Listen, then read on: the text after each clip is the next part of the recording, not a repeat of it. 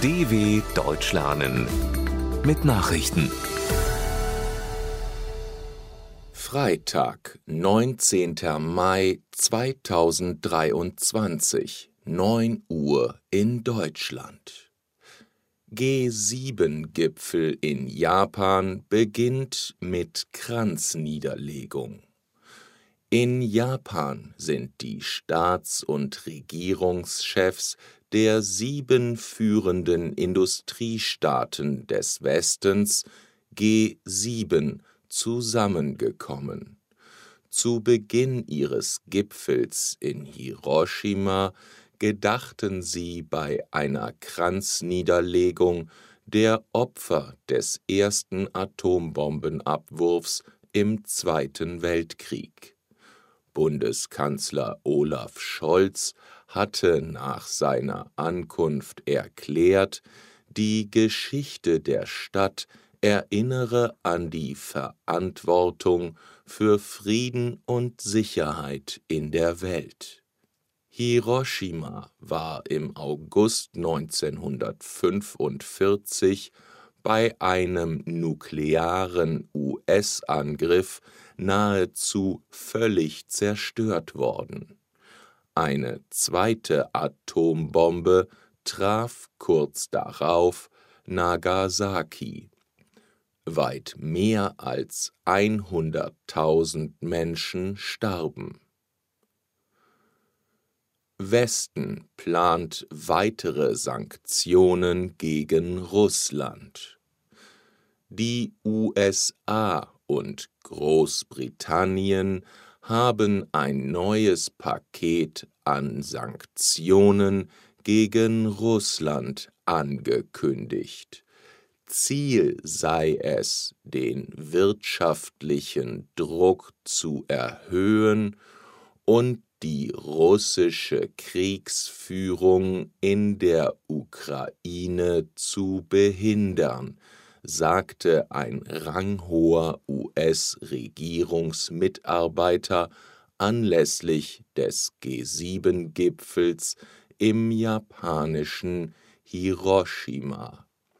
Großbritannien werde Unternehmen ins Visier nehmen, die am militärisch-industriellen Komplex von Russlands Präsident Wladimir Putin beteiligt seien, teilte die britische Regierung mit. Zudem wollen die G7 Maßnahmen auf den Weg bringen, um den Export von Rohdiamanten aus Russland einzuschränken. Medienberichte. Einigung über Einbürgerungsreform. Die Bundesregierung hat sich Berichten zufolge in Grundzügen auf eine Reform des Staatsangehörigkeitsrechts geeinigt, wie die Süddeutsche Zeitung unter Berufung auf den Gesetzentwurf von Bundesinnenministerin Nancy Faeser SPD berichtet, sollen Einbürgerungen deutlich vereinfacht und so die Integration von Migrantinnen und Migranten erleichtert werden. Der SPD-Fraktionsvize Dirk Wiese sagte der Zeitung Rheinische Post, von der Einbürgerung würden Menschen ausgeschlossen, denen antisemitische, rassistische, fremdenfeindliche oder menschenverachtende Delikte nachgewiesen worden seien. Amnesty verlangt Schutz aller Flüchtlinge in Kenia. Die Menschenrechtsorganisation Amnesty International wirft Kenia vor, Flüchtlinge, die sexuellen Minderheiten angehören, unzureichend zu schützen.